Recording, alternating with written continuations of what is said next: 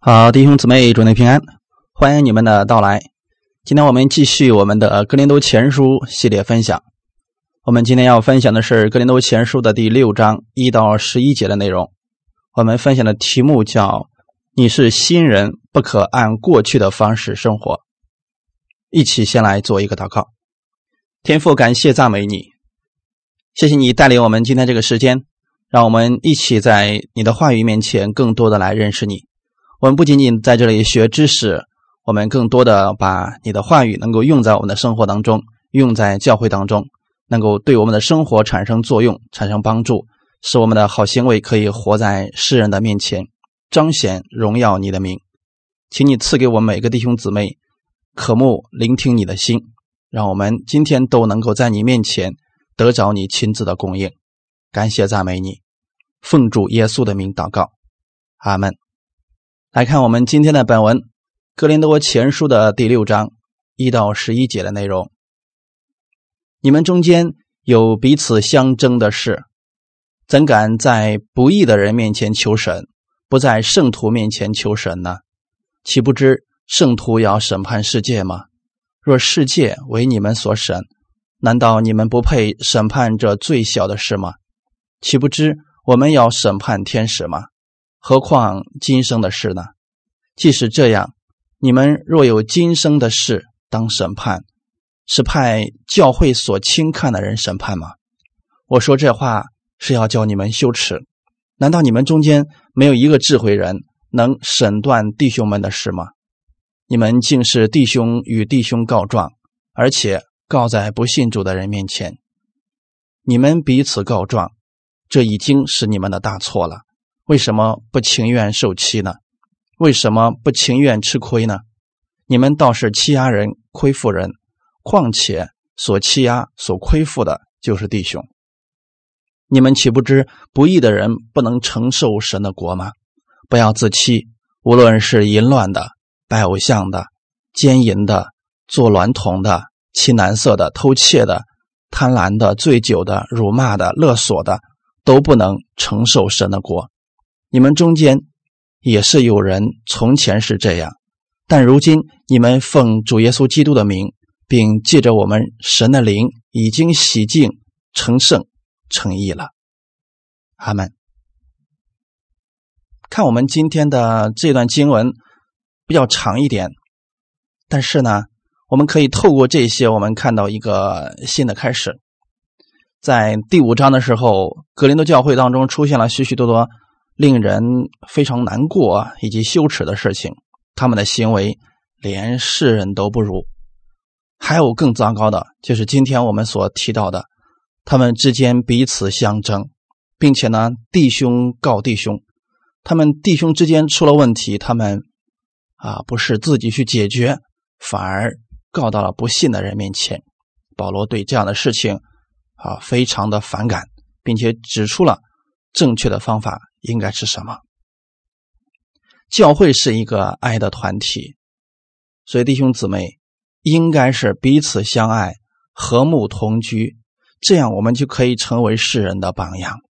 他们可以透过我们看到神的荣耀。可是哥林多人不但没有彼此相爱，反而彼此相争，而且在不信的人面前彼此相争。弟兄告弟兄，这样岂不是叫主的名明明的受羞辱吗？这件事情叫保罗感到非常的痛心。格林多人不是全然不知道这会让主耶稣的名受辱，但是因为他们个人只顾自己的利益，不肯相让，最终闹到了要在教外的法庭上求神。那哥林多人之所以如此行，恰恰是因为他们不认识主耶稣的恩典，并不知道自己新人的身份和荣耀，所以他们依然是按照过去的方式在生活。但是保罗今天在经文当中强调，他们因着主的名，借着圣灵，已经洗净、成圣、成义了。保罗十分明白，要想让他们丢弃过去的生活方式，就必须让他们明白自己的新身份。只有人明白了神的爱、神的恩典，人才愿意自动放弃过去罪恶的生活方式，在基督的里边过新生活。我们看一段经文，《约翰福音》的十三章三十四到三十五节，《约翰福音》十三章。三十四到三十五节，我赐给你们一条新命令，乃是叫你们彼此相爱。我怎样爱你们，你们也要怎样相爱。你们若有彼此相爱的心，众人因此就认出你们是我的门徒了。耶稣的门徒应该是彼此相爱的一群人。当我们如此彼此相爱的时候，我们会给世界带来益处，带来帮助，但是哥林多人似乎并不明白这些，他们竟然彼此相争。争论的人无非是要想显出自己的义，但我们应该知道，神才是义的。我们该拿基督的话语来做参考，非得争个高低的人。其实还是活在自义当中。哥林多人彼此相争到一个地步，就是把自己的弟兄告到了法庭，这是很荒唐的一件事情。在不义的人面前求审，这里指的是在不信主的审判官面前争讼。你想，这么是一个多么可笑的事情？认识什么？是真正是义的人，竟然要不晓得公义的人来审判。保罗认为这是不恰当的。教会内部不和睦，有争论，应当在内部用神的话语，用圣经作为标准来解决。阿门。我们看一段经文。马太福音的十八章十五节到十七节：倘若你的弟兄得罪你，你就趁着只有他和你在一处的时候，指出他的错来。他若听你，你便得了你的弟兄；他若不听，你就另外带一两个人同去，要凭两三个人的口做见证，句句都可定准。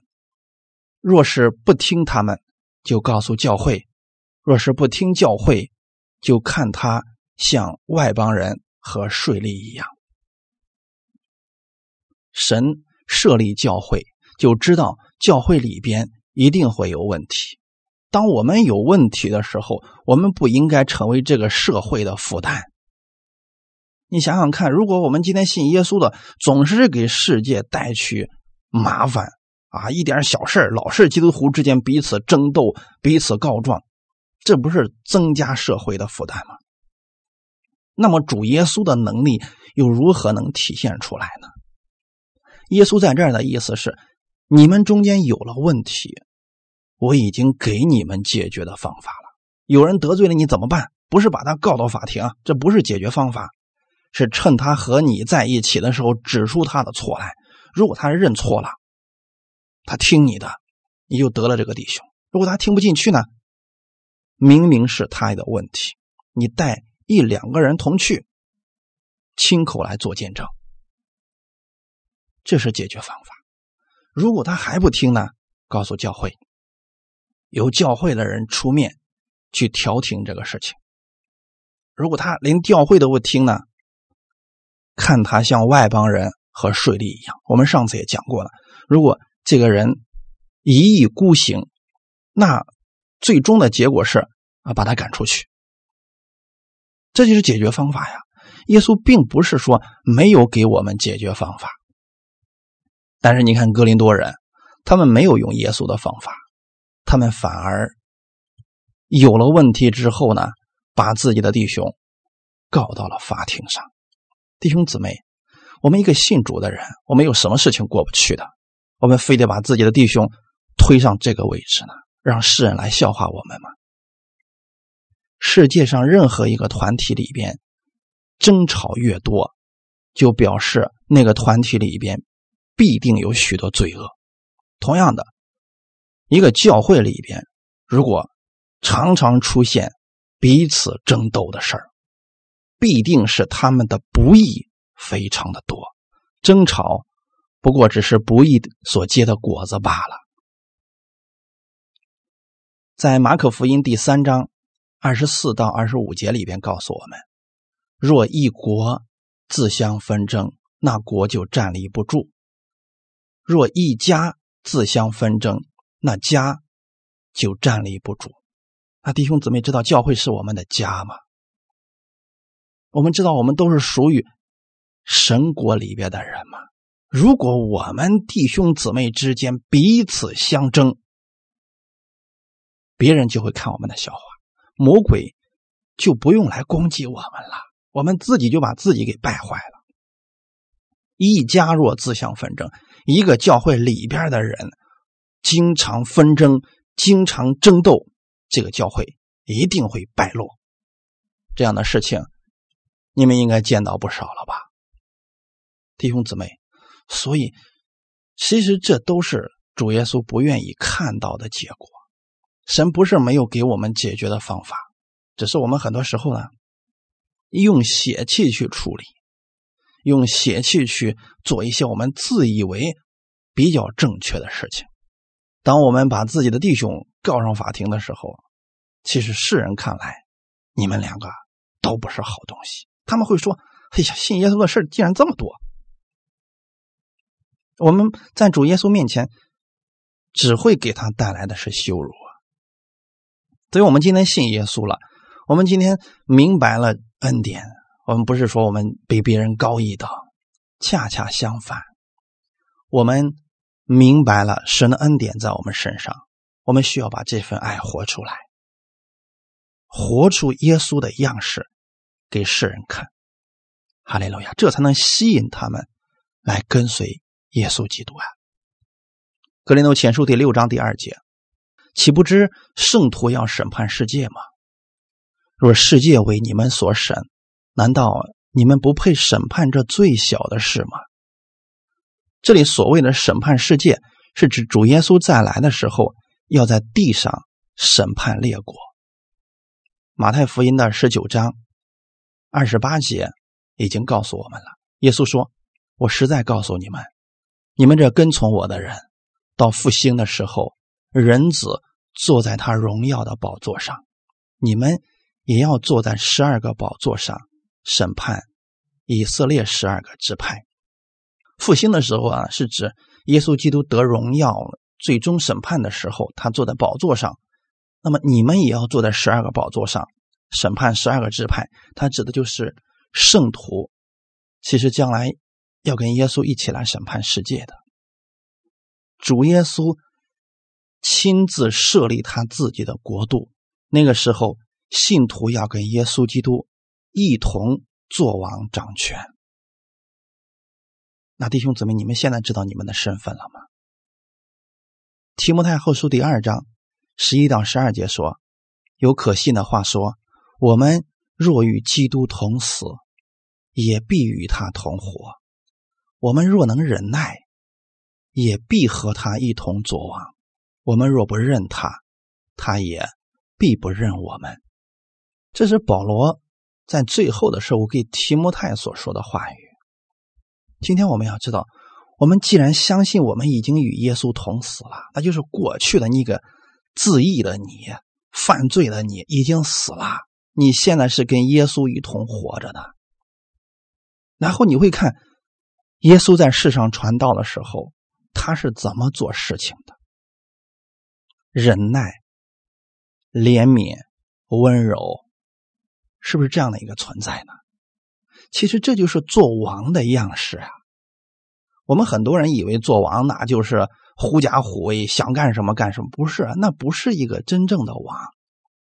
一个真正的王是像耶稣那样，他拥有所有的权柄，却用这权柄、荣耀、能力去服侍人，去帮助人。那么，你认识这样的一位耶稣基督吗？感谢赞美主。如果世界将来都是由信徒来审判的，那么现在弟兄之间的争论，为什么你就不能够审判解决呢？为什么非得像世人去求神，去增加这社会的负担呢？很显然，格林多人忽略了他们尊荣的位置，他们不知道他们的尊荣。格林多前书第六章第三节说：“岂不知我们要审判天使吗？何况今生的事呢？”审判天使这里指的是恶天使啊，不是说将来所有的天使我们都挨个就过问一下你过去做了什么，不是这样的。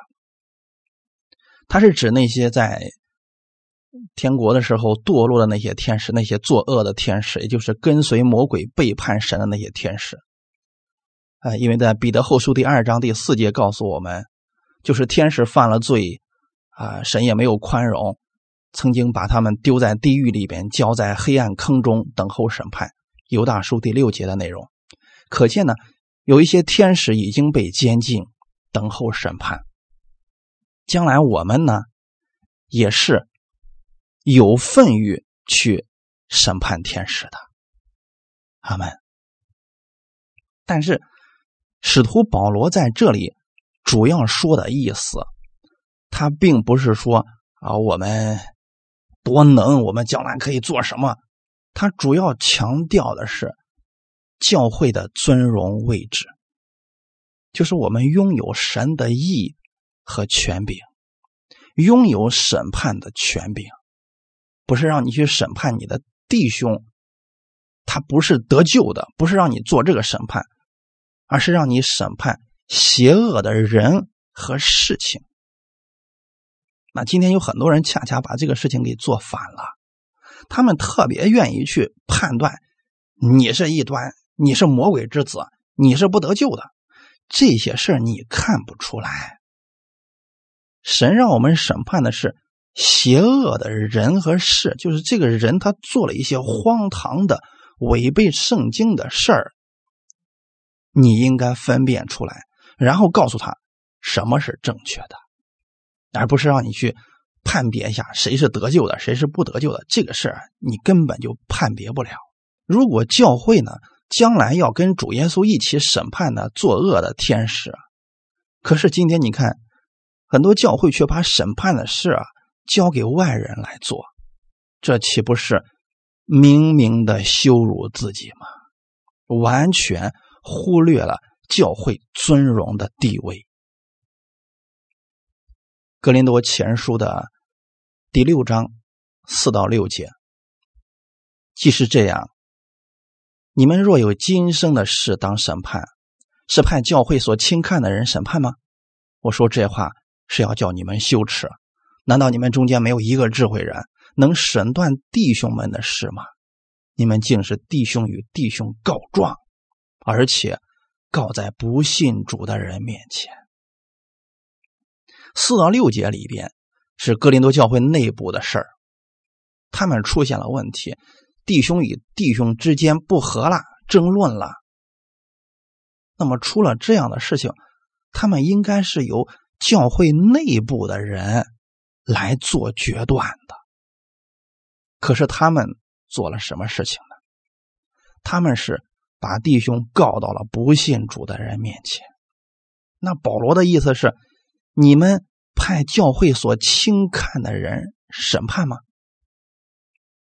这个意思是，当教会要实行审断弟兄之间的事情的时候，你不会派教会所轻看的人去审判，而是派教会所尊重、有好名声的人来做审判。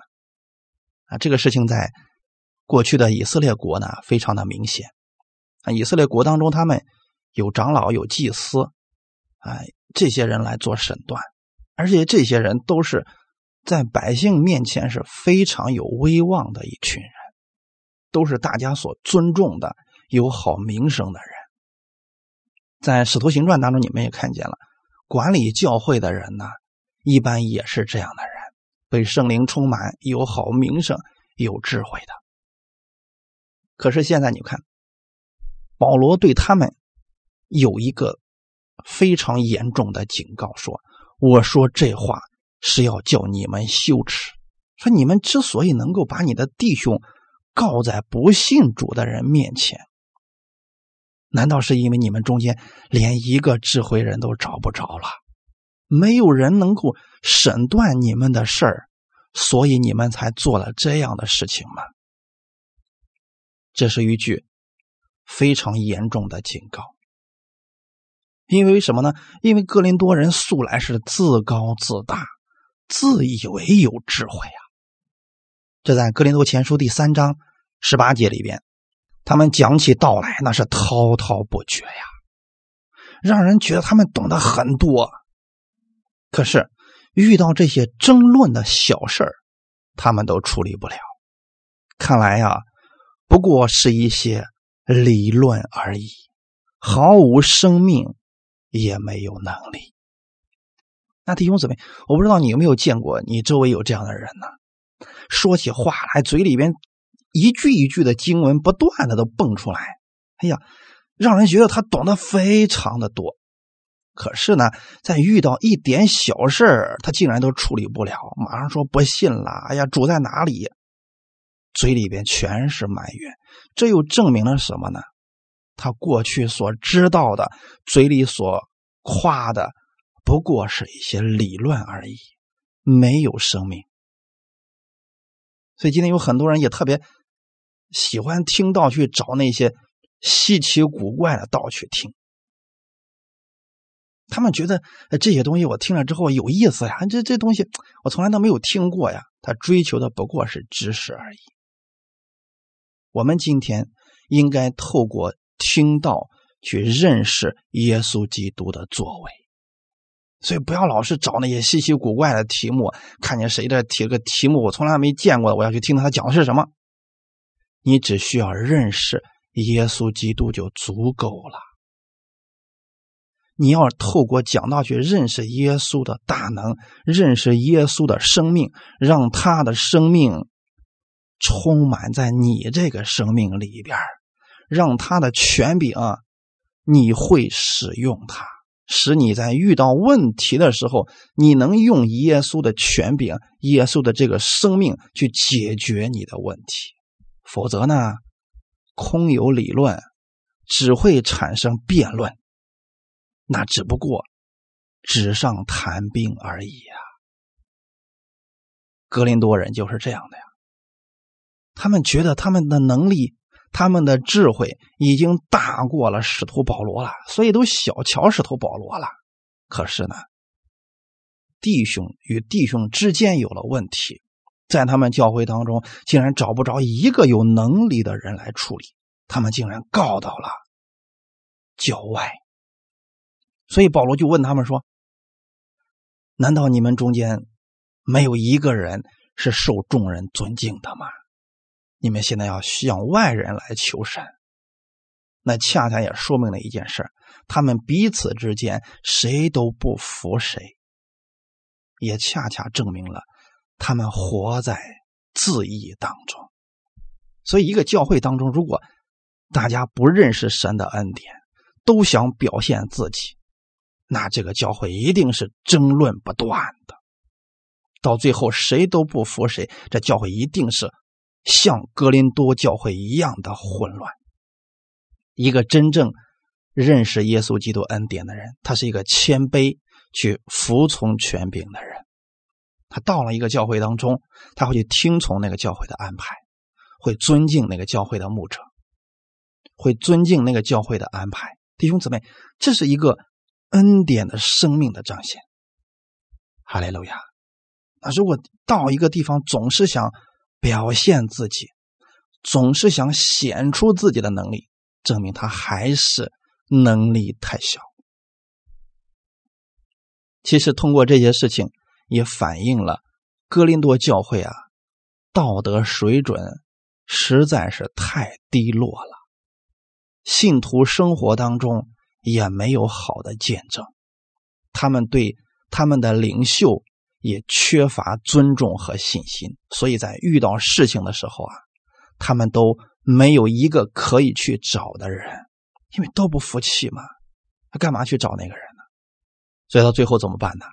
告到了不信的人面前。教会做师傅的特别的多，但是他们却没有能力去解决信徒们的问题。所以今天我们要知道，教会里边的师傅不单单负有牧养和教导的责任，并且需要治理和审断信徒们的事情。就说你不能说你光讲道。你还在弟兄姊妹遇到问题的时候能给大家解决啊？生活当中的这些问题是需要我们平时所讲的那些道去把它分解出来，让大家的心能够得着力量。这样的道才是活的，才是有生命力的。否则，你说我只会讲道，其他事你别找我。那么你这个道到底能给大家带来什么呢？主耶稣所求他的管家，除了有忠心之外，还要有见识。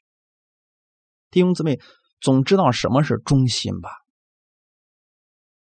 忠心的仆人是不服侍第二个主的，他只以耶稣基督为他的主。同样的，在一个教会当中。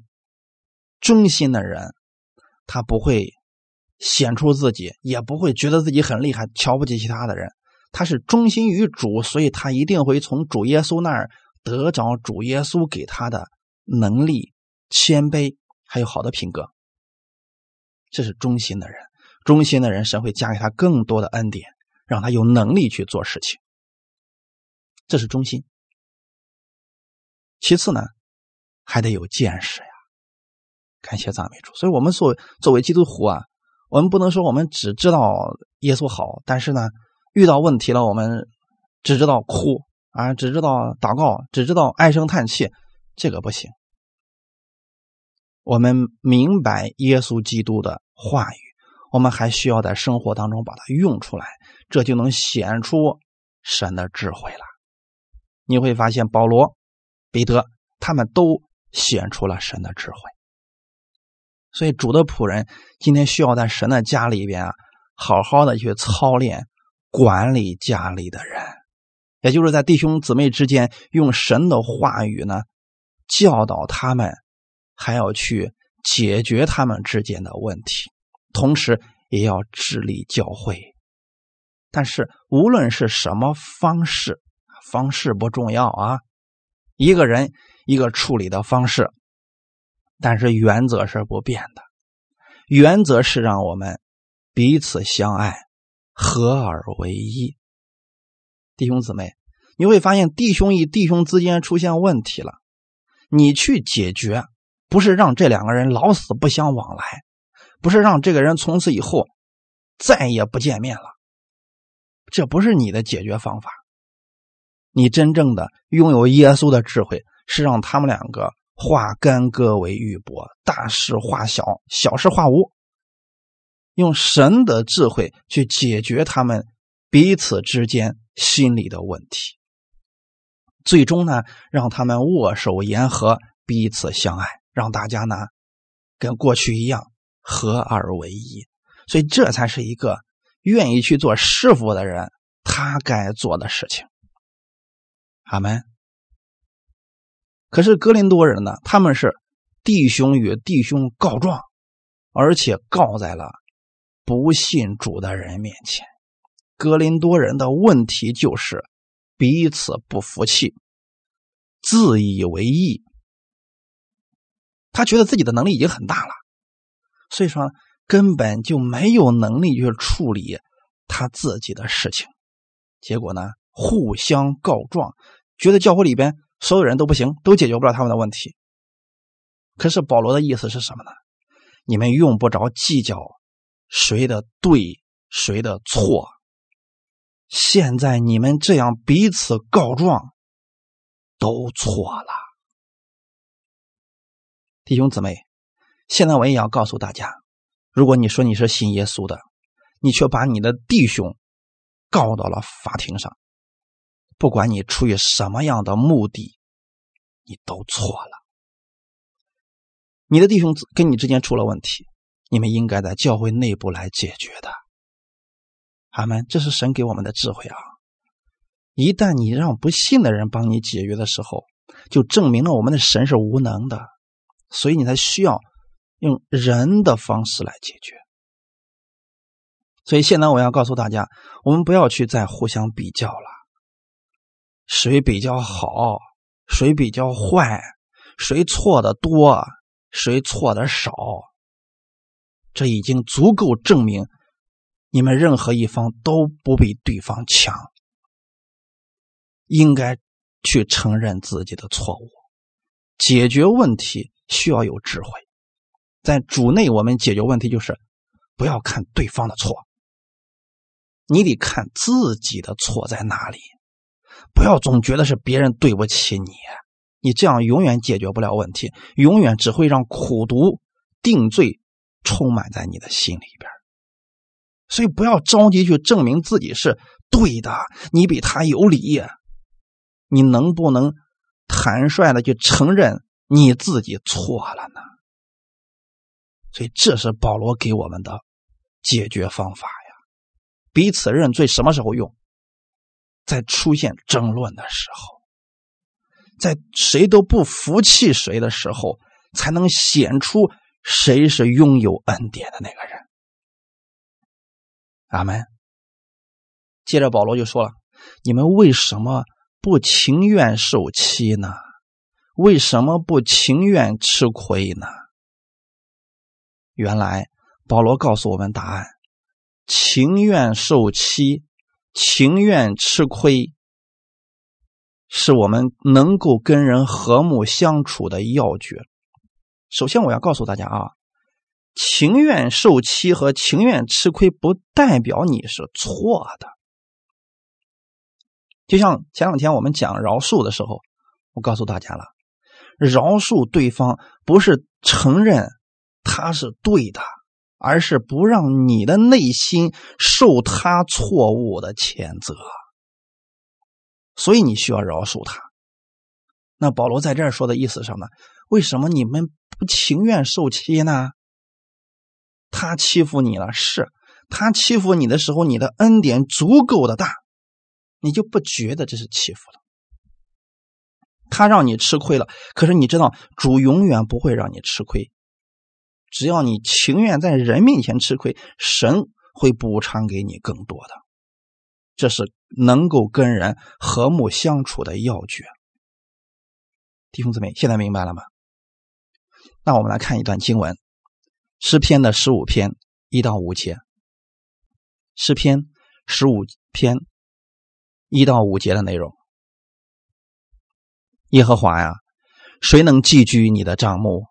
谁能住在你的圣山？就是行为正直、做事公义。心里说实话的人，他不以舌头缠谤人，不恶待朋友，也不随火毁谤邻里。他眼中藐视匪类，却尊重那敬畏耶和华的人。他发了誓，虽然自己吃亏，也不更改。他不放债取利，不受贿赂，以害无辜。行这些事的人，必。永不动摇，阿门。弟兄姊妹，现在你们看到了什么？诗篇大卫告诉我们说了：“耶和华呀，谁能够寄居你的帐幕？谁能住在你的圣山呢？”究竟是什么样的人才能把神的这个恩典给活出来，常常支取神的这个能力去生活呢？谁能把它表现出来呢？行为正直、做事公义、心里说实话的人。那么这样的人有什么特点呢？你会发现，首先不以舌头缠棒人，就是不传舌呀。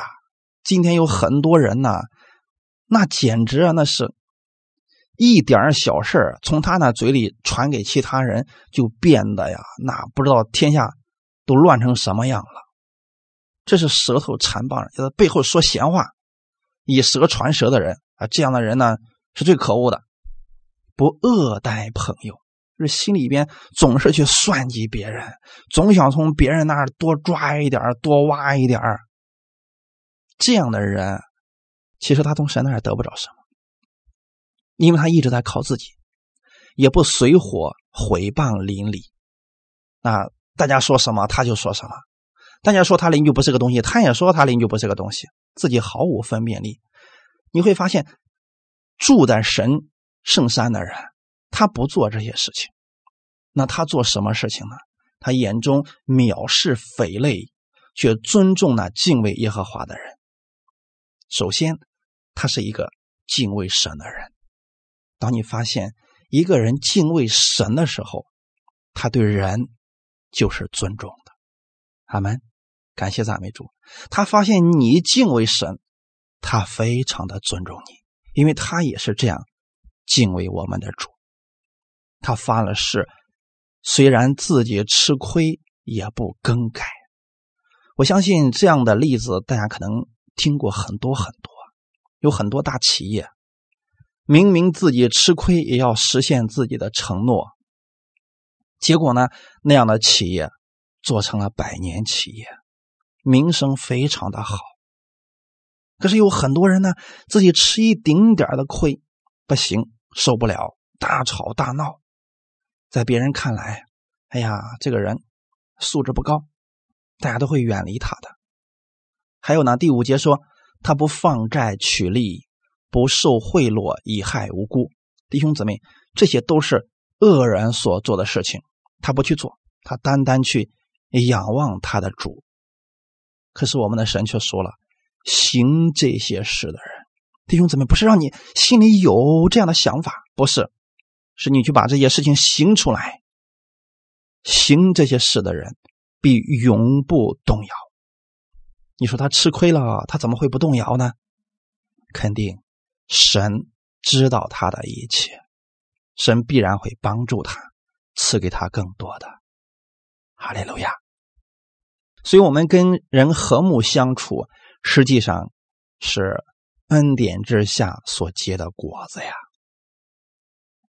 前面提到了情愿受欺，情愿吃亏，这个情愿是经过思考、经过估量而做出来的决定。你会发现，有很多人。他们宁可为了主的荣耀啊，他们受损失；为了主的荣耀，他们甘愿的吃亏。其实这不是一种无知，也不是无故的去放弃权益，更不是因为犯罪而呃遭受损失。不是这样的。基督徒在权衡了主的利益、属灵的得失和。物质的得失之后，他知道一件事情：主的名比自己的利益更加的重要。所以他为了持守真理，才会为主而情愿吃亏。所以情愿吃亏，这是一个我们的价值观。我们必须有正确的价值观，你才能做到真正的退让。所以今天我们是否肯为主的缘故情愿吃亏呢？这个可以考验我们是否相信神的应许和他公义的审判。明明你是吃亏了，你是受欺负了，可是你嘴上却不说。神知道你的一切，神是公义的，他绝对不会让你受损失的。那世人都是极力的靠自己去争取他眼前的利益，因为他们没有神啊。我们今生在世的时候，我们可以情愿为主的缘故而受亏损，都不是突然的。我可以告诉大家，主必会在世上和天上给我们补偿双倍的祝福。阿门。感谢赞美主，看第八节，你们倒是欺压人、亏负人。啊，弟兄姊妹，你会发现哥林多人他们是没有一丁点耶稣基督的样式啊，他们在干什么呢？欺压人。什么是欺压人？仗势欺人呐。有的人呢，嘴巴特别能说，他那个嘴巴叭叭叭一讲，把死的都能说成活的，把无理的都能说成有理的，这叫仗势欺人，或者说。我呢有名有势，我可以告倒你，这都叫欺压人、仗势欺人，强迫别人让步啊。还有什么呢？亏负人，亏负人就是占别人的便宜啊，从别人身上得着不该得的好处，叫别人无辜的受损失，这就叫做亏负人。欺压人和亏负人都违背爱的原则。格林多人不单欺压人，而且呢，他欺压的竟然是他的弟兄啊，亏负的也是自己的弟兄呀。用今天的话来讲，叫做杀熟窝里横。大家见过这样的人吧？哎，在家里的时候，那蹦的老高了，那说话头头是道啊！哎，在世人面前，屁都不敢放一个，这叫窝里横。还有什么呢？杀熟，就是专挑那个，呃，软的去捏。他就觉得嘛，我就知道你基督徒呢，你们这个忍让啊，你们饶恕啊，所以我就欺负你。杀熟，专骗弟兄姊妹。弟兄姊妹，难道神不知道这些事情吗？神知道，这些人以为自己很聪明，实际上啊，最终倒霉的一定是这个人。神是公义的呀，他却不知道，很多人早就看透了他那点小聪明了，不过是人家确实有生命，让着他而已啊。弟兄姊妹，现在可明白了，不是别人看不明白，人家真正比你有智慧的，你在别人别人面前耍点小聪明，人家早都看明白了。只不过呢，人家因为主的缘故，觉得你是个信耶稣的，所以不想揭穿你而已。不是人家不知道，不是人家没有能力去欺负你。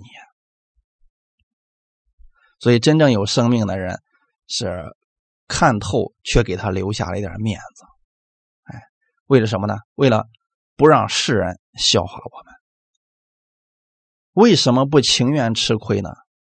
原因很简单，他们不认识主耶稣的恩典，不知道主耶稣是如何忍耐我们、饶恕我们、包容我们的。他不知道自己的身份，所以才会这样啊。所以这段经文很明白的告诉我们。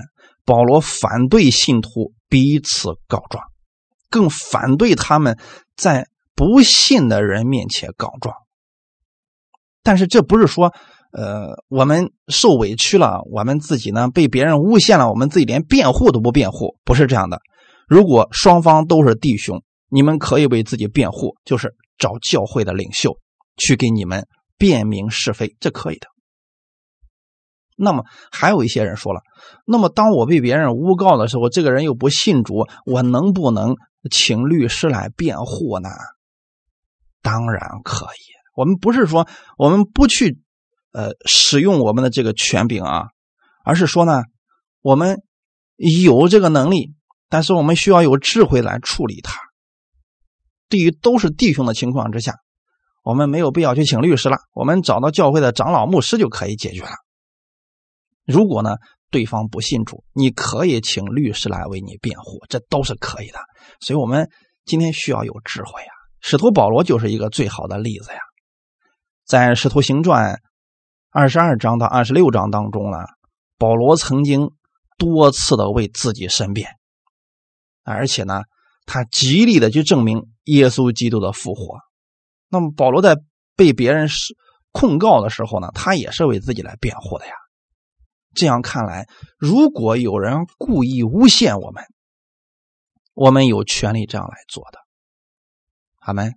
我们是有权利来为自己辩护的。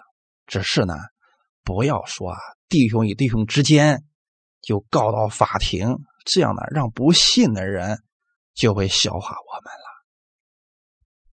格林多前书第六章九到十节，岂不知你们不义的人不能承受神的国吗？不要自欺。那么下面提到了很多淫乱的、偶像的、奸淫的，这些都不能承受神的国。承受神的国是什么意思呢？首先，我要告诉大家，这里不是指得救，不是指进天国的事儿，而是指临到天国的祝福。神的国是指神统治的地方。那如果人的心是被不义统治、被恨统治，神无法在那个部分做王。是他自己的义、自己的恶在统治着他呀，结果肯定是糟糕的。那么刚才所提到的那些啊糟糕的事情，偷窃的、贪婪的、醉酒的、辱骂的、勒索的，那么这些都是被不义所统治的，这都是自义作王的结果呀。被这些统治的人，被这些充满的人，不可能临到神的祝福，不是神不愿意赐给他。是他自己呢，丢弃了，弟兄姊妹，你说一个习惯性去偷窃的人，神怎么能够通过正经的事赐福给他？他都不愿意去做正事，正经事天天呢好吃懒做的，神怎么赐福给他？还有呢，醉酒的，你说你天天醉酒，神怎么让你承受其他的祝福？你都醉得不省人事的，什么都不知道的。还有辱骂的，天天用嘴巴去骂别人，神怎么让你承受平安和喜乐呢？难道你骂人的时候你心里是舒服的？那么这个勒索人的呢？你既然去勒索别人，你知道一定是不义的事你心里一定充满恐惧，你又如何承受神的平安呢？所以这些所提到的承受，是指神的祝福你无法临到，这就是不义的人不能承受神的果，是指神的祝福你。知道圣经上有，可是临不到你身上。如果你也由于这样的困惑，检查一下，调整自己的方向，来到神面前，把那些错误的丢掉吧，然后就能临到神的祝福了。哈利路亚。哥林多前书第六章十一节，你们中间也有人从前是这样。但如今你们奉主耶稣基督的名，并借着我们神的灵，已经洗净、成圣、成义了。弟兄姊妹，保罗在这里通过这一段话语是告诉我们：过去你们不信主的时候呢，你们是淫乱的、拜偶像的，然后偷窃的、贪婪的、醉酒的。这是你们过去的事儿，但是你们那个过去的生命已经死了呀，已经跟耶稣一块都埋葬了。如今你们奉主耶稣基督的名，你们是一个新人。你是新人，你就应该活出新人的样式。只要你愿意活出新人的样式，你就能临到新人的祝福。阿门，并且呢，这个属灵的祝福已经存在于你的里边了，并借着我们神的灵，就是圣灵，已经洗净、成圣、成义了。不信主的外邦人常常犯上面的那些罪，他们不能承受神国的祝福，是因为他们不认识神。可是信徒如果不认识自己的身份，不知道自己已经被神洗净了，不知道自己的生命已经成圣了，不知道自己的生命已经被神称义了，你的行为就跟不信主的人是一样的。如果你也去犯那些罪，这就与你蒙恩的位置啊不相称了。在世人看来，在我们看来呢？你跟不信的人在行为上就没有什么分别了，所以保罗的意思是：你们中间从前有人也是这个样子呀。可见这是外邦人的行为。哥林多信徒当中有很多人过去就犯了上面的那些罪，但如今他们已经蒙恩得救了。保罗是要告诉他们：你们知道你们蒙恩得救了，就不该再像过去一样去生活了，应该活出新生的样式来。要不断的去认识你们的新生命，认识你们属灵里面的祝福，把这个祝福领取下来，把它活出来。哈利路亚！今天我也告诉大家，你要认识，你今天借着圣灵已经被神洗净了、成圣了、成义了，你是跟世人有区别的。你的生活标准应该是耶稣记在圣经当中的那些方式，那些方式是充满祝福的，是充满平安的，是充满喜乐的，让你天天过与人和睦相处的生活，这多好呀！每天活在喜乐当中多好呀！干嘛非得像世人那样彼此争斗呢？最后，我们来看一段经文，《彼得前书》第二章九到十二节。彼得前书的第二章九到十二节，唯有你们是被节选的族类，是有君尊的祭司，是圣洁的国度，是属神的子民。要叫你们宣扬那招你们出黑暗入奇妙光明者的美德。你们从前算不得子民，现在却做了神的子民；从前未曾蒙连续，现在却蒙了连续。亲爱的弟兄啊，你们是客旅，是寄居的。我劝你们要禁戒肉体的私欲，这私欲是与灵魂征战的。你们在外邦中应当品行端正，叫那些毁谤你们是作恶的，因看见你们的好行为，便在鉴察的日子归荣耀给神。好，这段经文彼得已经给我们说的非常的清楚。你们是什么样的人呢？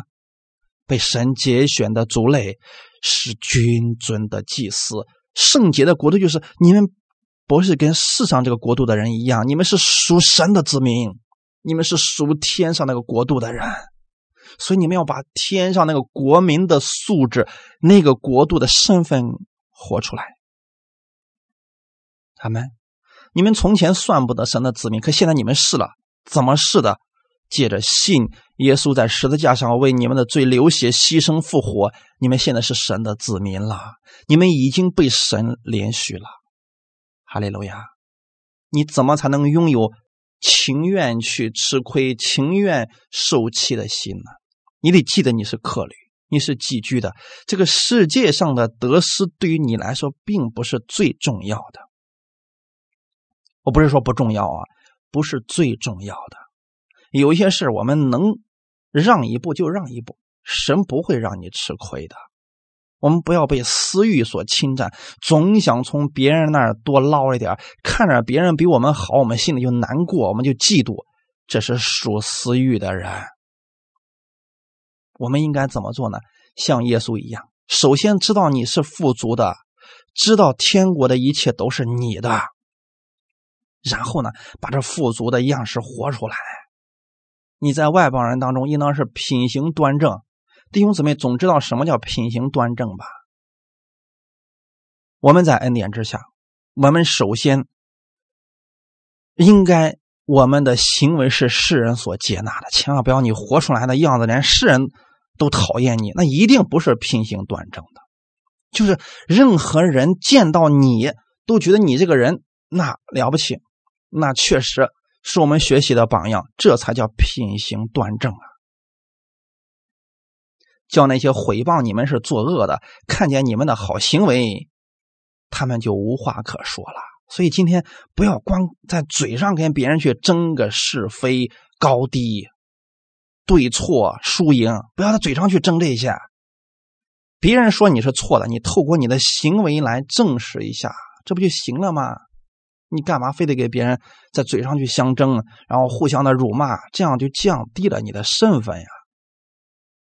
为他们祷告，为他们祝福，这才是耶稣基督的样式呀！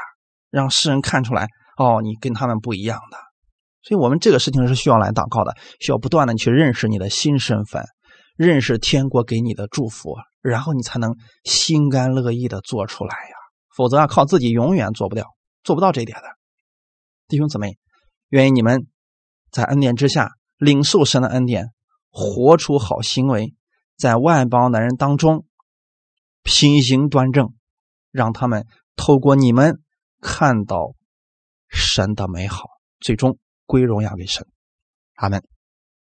一起来祷告，天父啊，感谢赞美你，谢谢你今天借着这样的话语，再次来提醒我们，让我们知道我们是新造的人。旧事已过，都变成新的了。